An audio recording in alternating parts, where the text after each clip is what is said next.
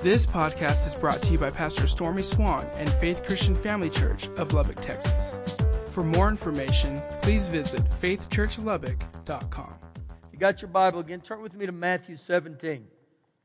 Matthew 17. Now, again, I'm, I'm still on faith, and oh my gosh, I just keep writing. It's amazing how good the Holy Spirit is when you just begin to say, Lord, show me scriptures. Open the eyes of my understanding. I will encourage you to do this. When you read your Bible in your study time, ask the Holy Spirit to give you revelation knowledge. Let you see the Word of God. Let it come alive in you. Say, help me. Help me. And then I encourage you, take a little notepad with you or a little notebook, something that you can journal and, and, and, and write certain things down in there that really, really speak to your heart. And so this is something that I do. I have a journal. And man, the first thing I do when I come up in the mornings from reading and studying, man, I begin to journal. I go back and look at the, there's, there's four books I read every morning, and I go back and I journal every one of them. Some in the Old Testament, some in the New Testament, some in the Proverbs, and then I'm reading another book right now, just a, a regular book, a good book on faith and stuff. So I encourage you, write those. Get those things, and sometimes you can reference them and keep going back to them. Again, you feed your faith, you'll starve your doubts. You get in the Word, and God will get into you. Now, we're on faith again, so how many of us in here do you really, really, really, really desire to please God? I, I really desire to please God. Now, the reason I said that is because in Hebrews 11 6 it says, without faith, it's impossible to please God. So it tells me right there that God is the God of faith. So if it's impossible to please Him without faith, what does that tell me tonight? We better learn all we can about faith we better begin to overdose on faith. Continue to feed your faith. And so, just some thoughts that the Lord has, has put in my heart in the last few days, just how He begins to, to, to deal with me in these areas. In John uh, 14, the Lord Jesus, actually, it's John 14, 15, the Lord Jesus said, If you love me, obey my commands. He didn't say, If you love me, sing me a song or whistle to me. So the way we show Jesus we love him is in the way we obey him. Hmm. James chapter 4, verse 7, James said this Submit to God, resist the devil, and he'll flee from you. So the word submit to God, that phrase, submit to God. The only way I believe truly that we can show God that we submit to him is in the way we obey. So in my submitting to God, it's saying, you know what, Father God, I'm going to obey you. I'm going to obey you and obey you and obey you. So now I throw in another scripture on the area of faith in James 2:17. It says, "Faith without works is dead." Faith without corresponding actions is dead. So it could be read this way faith without obedience is dead. So again, over and over, I'm putting back in us that, that, that faith is more than just believing, and faith is more than just speaking. Actually, faith is doing the word. It's obeying the word of God. Let me give you another verse. Joshua 1, verse 8. He said, Get the word of God in your mouth. Speak the word out of your mouth. He says, meditate on the word. Recite it over and over again on your, in your mouth. And he says, so that you may ultimately do it. And when I, when I speak the word, I meditate on the word, and I actually obey the word and do it, you know what that verse says? Then you will make yourself prosperous, and then you will have good success. Now, how many of you in here want to prosper and have good success? If, if you don't want that, we need to pray for you because you got some issues, all right? And so, again, in that area, he tells me speak the word, speak the word, speak the word, speak the word, speak the word and then recite the word. Let, let the word just kind of go in your mind day by day, where, where you kind of chew on it and you think, man, that's good, right there, right there. And then because the word within me, it, it, it causes me to ultimately say, you know what, I'm going to obey the word. I'm going to obey the word of God. All right, Matthew 17, verse 14. That was all free. And when they had come to the multitudes, a man came to him, kneeling down to him. And he said to Jesus, Lord, have mercy on my son, for he is an epileptic and he suffers severely, for he often falls into the fire and often into the water. Now, I want to highlight verse 15 just a little bit here. Notice he said, Lord, have mercy on me. Now, I can give you scriptures and more scripture and more scripture on, on mercy. First Chronicles 16 says that his mercy endures forever. In Numbers 14, it talks about his mercy is everlasting. But this guy says, Have mercy on my son. Mercy isn't mercy until it's shown or demonstrated. So when this guy says to Jesus, Have mercy on my son, he's literally saying to Jesus, Lord Jesus, do something. Do something for my son. Verse 16. So I brought him to your disciples. I brought him to your disciples these 12 guys that have run around with Jesus. These 12 guys that Jesus would be, build the whole entire New Testament off of. And he said, I brought him to your disciples, but they could not cure him. Now, for this man to bring his son to Jesus' disciples, he must have thought they could have done something because if he didn't think they could have done anything, he would have said, Why am I going to waste my time? Correct? That's my thinking about this verse right here. Verse 17. Then Jesus answered and said, O faithless and unbelieving. O faithless and unbelieving. And, now look at the end, And perverse generation. The word perverse there means a, a moral condition, a moral darkness, a rebellion.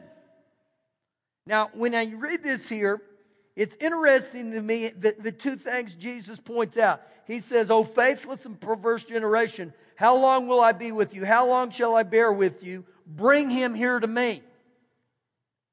So was Jesus giving me and you a little bit of an insight right there? I believe he was. I believe he said the first thing is the reason you couldn't take care of it is because you didn't have faith. You didn't believe, you didn't act, and you didn't do anything. But then the next thing, he gives me a little inside information there, and he says, and you perverse generation. So he's telling us there that if I don't live by the Word of God and I don't live to please God, and I'm not, I'm not preaching perfect because none of us are perfect. But if I don't have a desire to live holy before God, evidently that stops the anointing of God. That stops us at times from being able to move like God desires us to. So he said, Bring him here to me. And evidently, the guy brought him to Jesus because it says, And Jesus rebuked the demon. And it came out of him, and the child was cured from that very hour. Then the disciples came to Jesus privately and said, Why could we not cast it out? Now, that was a question they asked Jesus.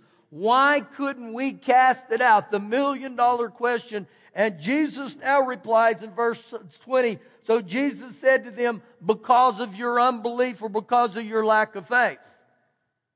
Now note in that verse the only thing Jesus said.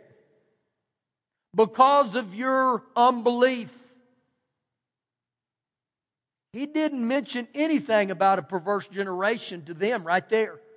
I think that was a teaching, the one we read back, to say, listen, sometimes the things of God aren't going to happen because you're full of, of, of, of um, moral issues. But here he specifically only says, because of your unbelief. So now I got to go back and I got to look at some facts in it. The fact was the boy was an epileptic and had seizures. The fact was that the daddy brought him. The fact was that the disciples didn't do anything, and the fact was that Jesus did do something. And so when I begin to look at this, what did Jesus do that they didn't do? The only thing I can find out is number one, he rebuked the devil. He rebuked the demon within him. We look at how he did that, and he did that with a verbal command. He commanded it to come out. So I began to look at this right here and I thought, the only thing the disciples didn't do that Jesus did is he acted on the Word of God and he spoke out of his mouth what he believed. So he begins to teach us here. Now, they may ask him the question, why couldn't we do it? The why couldn't we do it implies that they could have, but they didn't do it because if they couldn't have done it, they would have never asked him the question why we couldn't. And if we couldn't do it, it implies that we don't have the ability or the authority to do it.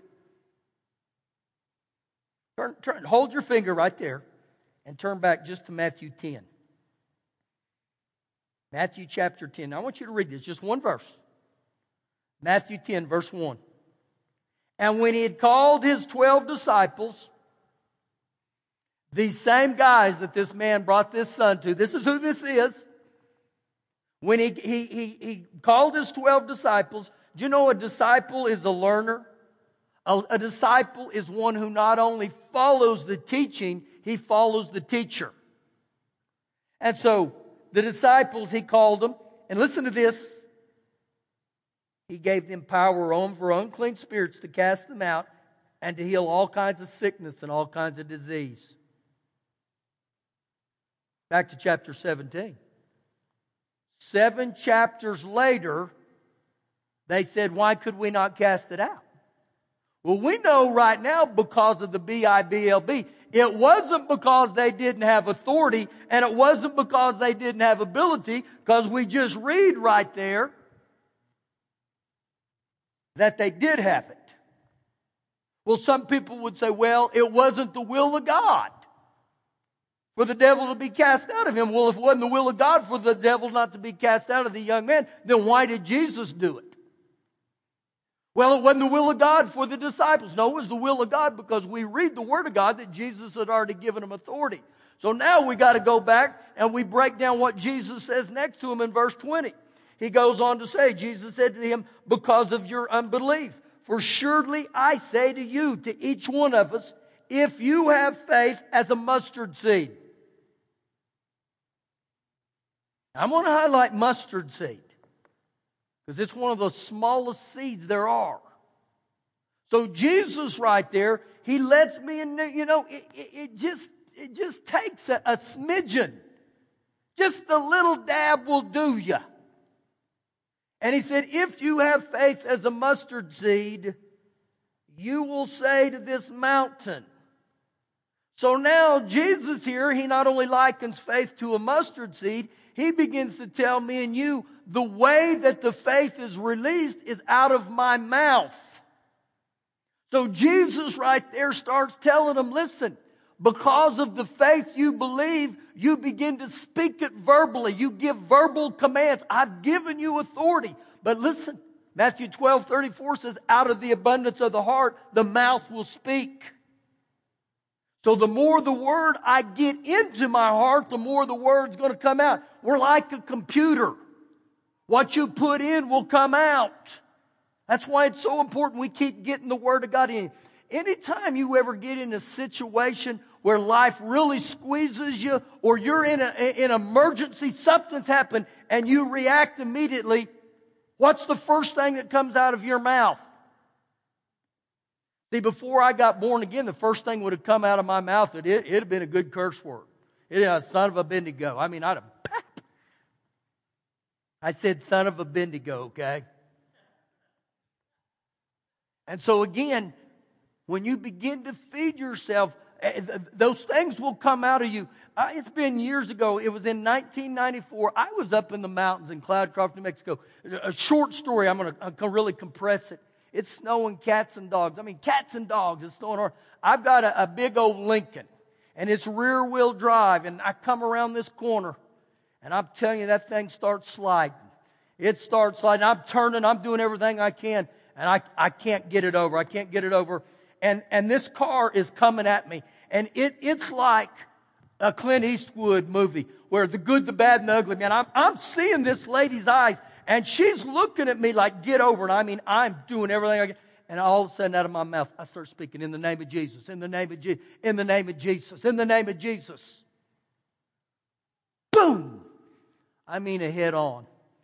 I mean, stuff happened, and I, I remember clearly that the airbags blew up. And man, I'm, I'm trying to knock the airbag down. I don't know what's happened. And next thing I know, we're going down an embankment now toward this river. And I start saying in the name of Jesus, Lord, Jesus' name, Jesus' name. So when I come to, I look around and I didn't realize there was a pretty good gash across me. And man, I was bleeding profusely and I looked and it broke Shelly's arm. My kids were crying. They'd spilt their ices in the back seat. Oh, daddy's going to kill us. Now, daddy wasn't going to kill them. But my biggest concern is I thought, oh, Lord, I pray I didn't kill somebody. And so I get out and man, I'm running, it's snowing, and I run to that car and I get up there and I open the door and the lady's okay, but when she sees me, she screams, ah, and I'm all bloody. And she's saying, call the doctor, call them. And so she starts freaking out. Well, we go back and look, and if you would have traced my, my tracks after I hit her, it was like God had, had just supernaturally moved me. I went right between a sign. I don't know how we didn't hit it. And we got down there and looked, it, it was about this far from going into that river. And so again, the things that I put in me, they're going to come out of me. If, if all you put in you is, is old friends episodes or MASH episodes, I'm telling you, I like Hawkeye, but he's not going to do you no good in the, the, the things of life. But the Word of God was. And so Jesus, right here, he gives us great, great insight. And he says, if you have faith as a mustard seed. So I go back and I look at it all. How did Jesus have authority over that devil? Jesus himself, he believed and what he believed, he spoke it. And so I begin to get the word of God in me and I begin to speak it. And so what begins to happen to us is that word of God on the inside. Remember in, in uh, Hebrews 6, verse 12, it says, The word of God is alive and powerful and sharper than any two edged sword.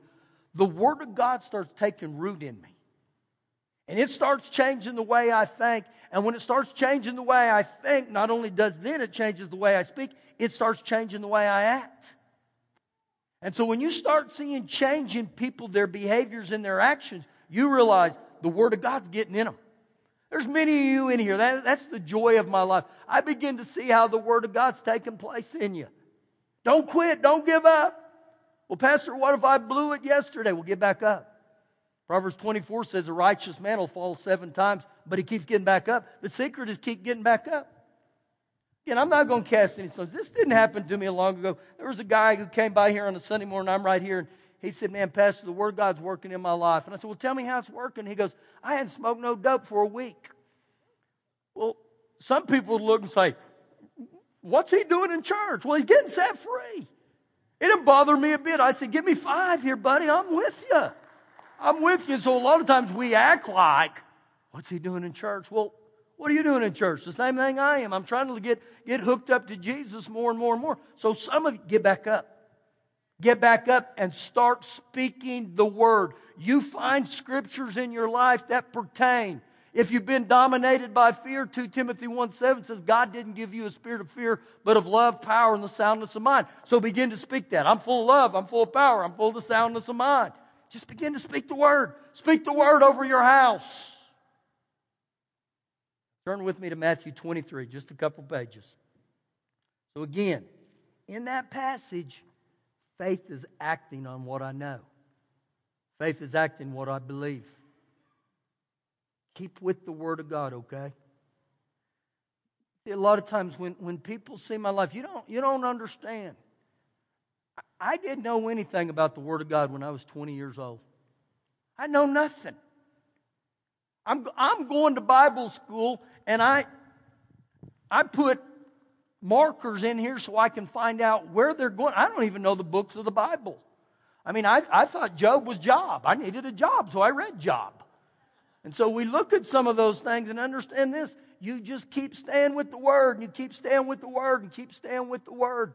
And it just becomes a discipline. You say, man, I, I, I got to get in the Word. Matthew 23, verse 23. Woe to you, scribes and you, Pharisees. Now, Jesus goes on to call these guys hypocrites. Why did Jesus call them hypocrites? because it was just about an outward religion. They wanted people to make them think, woo, he's so spiritual. He's so holy. And if you ever study the New Testament, there was only a few people that Jesus ever really got ticked off at, and a lot of it was with these guys right here because they were so stinking religious. So he calls them hypocrites. And look what he says. For you pay tithe of mint, anise, and cumin. Now, when I read the word pay, the word pay means they had to do something. Wouldn't you agree? To pay, I got to do something. So when it says here, you guys, you pay. You tithe. You pay the tithe. Why would they pay the tithe? Because they must have believed in the Word of God. If they didn't believe in the Word of God, they wouldn't pay the tithe. Now, when I look at this right here, pay is an action, it's doing something. So if I go to Walmart and I buy all these different types of groceries, and the little girl says your bill will be $83.33, and I hold my credit card up and I look at her and say, I believe this card right here will pay for everything that I just purchased. I believe it.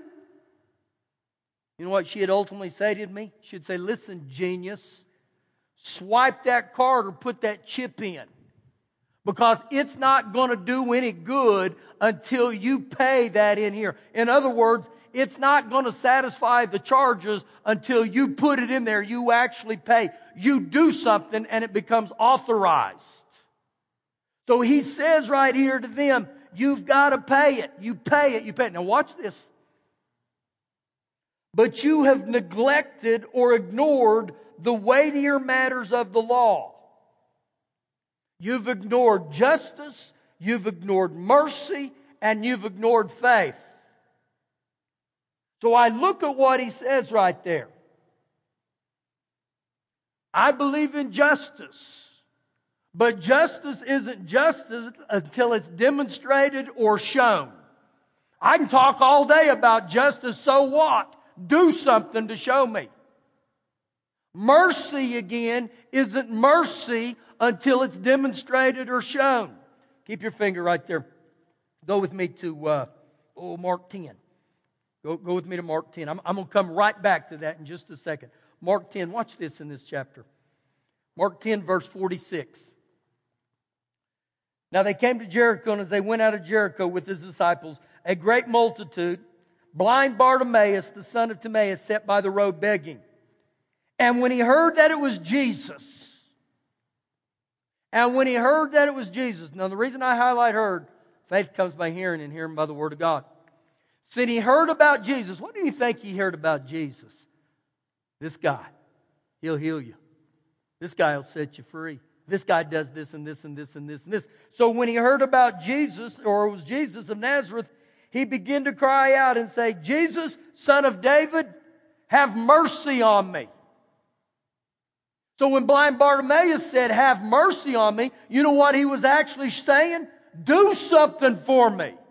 You know what? If Jesus would have just looked at him and said, Oh, mercy you, buddy. Have a good day. Mercy you. But when he said, Show me mercy, he was actually saying, Do something. Watch this. Then many warned him to be quiet. But he cried out all the more, Son of David, have mercy on me. So Jesus stood still and commanded him to be called. Then they called the blind man, saying to him, Be of good cheer, rise, he is calling you. And throwing aside his garment, he arose and he came to Jesus. And so Jesus answered and said to him, What do you want me to do for you? That's incredible. It's got to be apparent the guy's blind. What do you want me to do for you? You got an earache? You got a toothache? Why did Jesus ask him, What do you want me to do for you?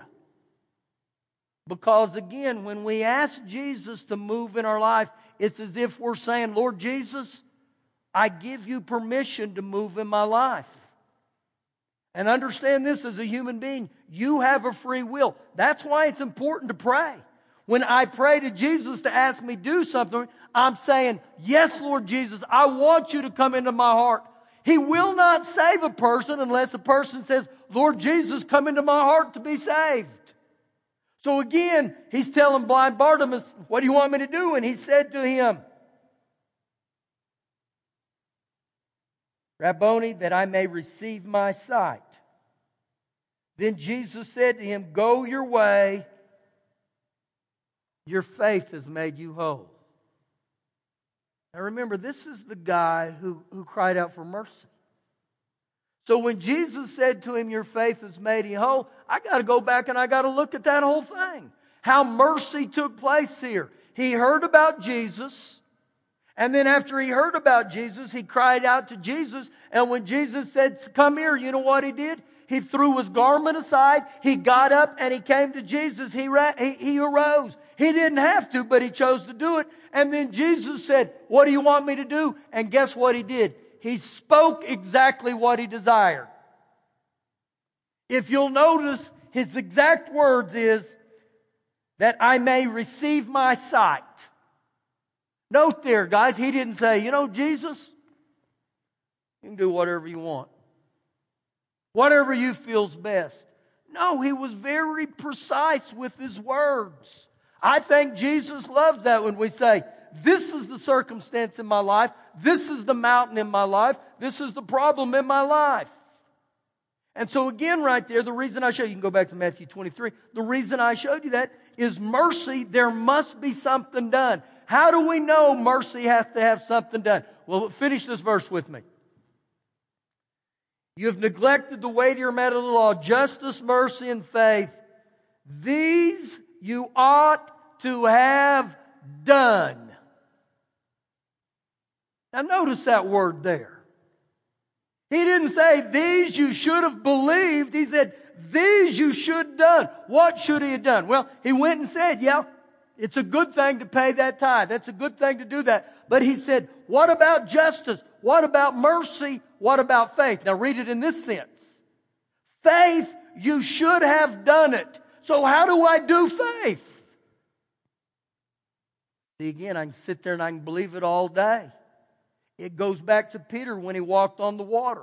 When, when G- Peter said, Jesus, if it's you, can I walk on the water? And Jesus said, it's me. And he said, come on. Come on. And Peter could have looked at all the disciples and said, Hey, boys, I believe I can walk on the water and then just sit down in the boat. But the only way he walked on the water is he believed what Jesus said. And then he got out and said, Okay, here we go. He did something. So again, when you look at all this over and over again, faith is saying you got to do something. You got to begin to, to stand on the word. Talk the word, talk the solution. Don't talk the problem, talk the solution. The solution is the Word of God. You know, I have people that say, you know what, I think I'm going to try that. Well, you'll never find the word try in the New Testament. Not one time did Jesus say, hey, why don't you try that? You don't try the Word of God. You do the Word of God. And so again, to do the Word of God, I'm going to have to step out by faith and I'm going to have to believe that the Bible, the Word of God, will function precisely how it says it will. I go back into my life, and I'm, I'm going to use tithing in this, this area real quick. For, for a number of years of our marriage, woo, we, we, we barely made it. I mean, we were so poor, we couldn't even pay attention. That's how poor we were. Man, we're working job after job and just trying to take pencils and say, okay, if we do this, this, and this, and this, and this, well, we'd heard the Word of God over and over and over and over and over and over. And I remember I had an older guy, and him and he told me over and over, you got to learn to honor God with the tithe. Honor God. And he said, listen to me. It may not make sense here, but it'll start making sense here. So me and Shelley began to pray, and we, man, we just stood on the Word. We stood on the Word. We stood on the Word. That God said there through Malachi, Malachi 3.10, He said, if you honor me with your tithes and offerings, I'll open the windows of heaven. I'll pour out on you blessings. There will not be room enough for you to receive. I'll rebuke the devourer for your sake, and the fruit of your ground shall not turn, return barren. And you know what I could have done? I could have, I could have sang that and clapped that over and over and said, Woo, I believe that. I believe that. I believe that. I believe that God will open the windows of heaven for me. But that doesn't take place until I actually do it. Did it take faith? Oh my gosh, did it take faith? It would seem like it was more than mustard seed back then. It seemed like I took everything because it wouldn't compute with my mind, but something started happening in my heart. So we take a step of faith and we said, you know what? Let's trust, let's trust the financier, God, Jehovah Jireh, the provider. And so we begin to do it, and I'll, I'll be the first. It twisted me. I was like, oh my gosh, we got more month than money. What are we going to do? What are we going to do? What are we going to do? Kept honoring God. Kept honoring God. Things begin to change. Think about it in this sense. You put seed in the ground. The cotton farmer, he plants seed way back in the spring. But he didn't go out there on July 4th and say, woohoo, looky here. He knows. It's a process. It's a process. Start getting seed in the ground, and when you continually have seed in the ground, you'll always have a harvest. And so it was a step of faith, and we just kept honoring God, and we kept honoring God. And I'm telling you, God began to change things just incredibly. Incredible. We, we begin to experience how God had taken care of us. So was that a step of faith? This is a step of faith. Many of you don't know this, that when this church started in, in the year 2000, when it was birthed, the very first Sunday, we had a whopping six adults. Six adults. And we were meeting in a little, little bitty duplex out here off of Frankford and uh, back way back northwest. It continues to grow the first month. You almost act shocked like that. Well, I mean, I wasn't even in, I was living in Clovis. And we were coming over here on Sundays. And so that, that church began to grow right there in that little house. And so our prayer was this Lord, we need a bigger building. So you know what we did? We just got everybody by faith and we said, let's just believe God. God's going to give us something bigger. And so it was, it was toward the end of July that month, a guy came to me and said, Hey, listen, I'm a rep for the Holiday Inn right here on the South Loop. It's no longer a Holiday Inn. He said, I want to meet with you. So I go and meet with him, and so he shows me this conference room, and I said, I need a room for children's church. He said, Okay. We'll do this monthly for you. You can do this, this, this, this. You'll have this room every Sunday. And I said, I, I got to have a storage room. He said, I'll take care of you on that. So when you begin to do those things and you pioneer a church, you don't have nothing. There's not, we don't own one chair. We don't own any sound. We don't own one microphone. And you know what I realized? We're going to have to have a microphone. We're going to have to have sound now. You know what we did? We didn't freak out. We didn't pull our hair out. We went to God and we said, Father God, we come to you. And we trust you and we ask you not only to provide, but provide us with sound. I'm telling you, some things happened. That first sound system we bought cost $3,800 to the penny. How do you know that? I just know that. That's how it got in me. I mean, I, I don't forget those things. We were like little kids. We pulled those little mics out. We pulled the speakers out. We, were, look, we thought we'd arrived. It continues to grow. I'm still living in Clovis. So now we go to another step, and I'm like, Lord, so I just begin to petition God again and again. I said, Father God, I ask you. I ask you. I stand in faith. And so we would say, Lord, we thank you that you're getting us a bigger building. So then he moves us to another building. We're in a building out here on Briarcroft, Briarcroft number 23. We take a little office building and we convert it to a church. It's still growing. And I'm still living in Clovis. Me and Shelley commuted every weekend for three years. For those three years. Every weekend. 100 miles this way, 100 miles that way. We kept our jobs. And you know, when I make that trip to see my mom and dad, and I think, Lord, how did I do that? It's the grace of God. So you just keep you just keep getting out on the water. You just keep get out and trusting God. And so we were in there, and then our, our lease ran up, and I told the guy who owned it, I said, Can I lease can I lease it from you monthly? And he said, Yeah. The next month he calls me and says, Hey, I rented it out to another church. So now we're not homeless, we're churchless. I wasn't happy. I wanted to whip him and I wanted to whip that other pastor. I wasn't happy. What do you do, Pastor? freak out. You go back to God and you start saying, Father God, this is our heart. So, guess where the church moves to next? We go out to a place out here on West 82nd that used to be called the Black Tie Casino. When we would take up offering, we would spin the roulette wheel, and whatever it hand, landed on, that was your percent. No, I'm just kidding. We have church in the back. It continues to grow. And so it gets to the point I realize I got to move over here. Another step of faith. You know why it's a step of faith? I've been with a utility company for almost 20 years. Shelly's been a teacher. So now we're really going to have to believe God. We're, we're quitting everything but Jesus. Okay, Jesus. So then this church right here, in, it comes up. I come and visit it one day, and I'm, I'm thinking, there's no way. There's no way. We can't do that. It's a million dollars. That's no way. God woke me up one night in my sleep and He said, Wait, buddy, here's a way. Trust me. Put your faith out here. So we begin to pray and everything. We come back in, and sure enough, we begin to buy it. We have the opportunity to buy it. Now we got another problem. They accept our offer, but we don't have any money. we got a little. So God supernaturally, we pray, we said, Lord, we got to have favor. We trust, we believe you. So he sends me this banker, and this banker who's still our banker, he said, I don't know you from Adam, but he said, God told me to help you. So I said, You're going to give me a million dollars? He said, I'm going to give you a million dollars. Now, he said, That's the good news. The bad news, he said, You're going to be more valuable dead than you are alive. I said, Don't tell my wife that. We step out by faith. Something supernaturally just keeps happening, just keeps happening, just keeps happening. And so, again, I don't know where you're at today. But man, you can believe God. You begin to trust God. I, I tell you, I, have told you before, my life was a lot better than Peter Pan's. I have incredible adventures. It's just you just keep believing God, you keep trusting God. And sometimes I will tell you, everything in the natural says, don't do that, don't do that, don't do that. But God's just so faithful. He's just been so faithful and faithful, and He'll be faithful to you.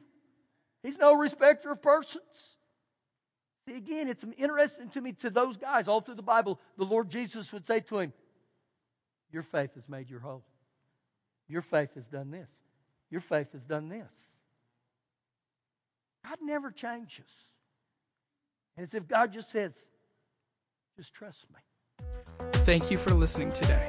For more information, please visit faithchurchlubbock.com.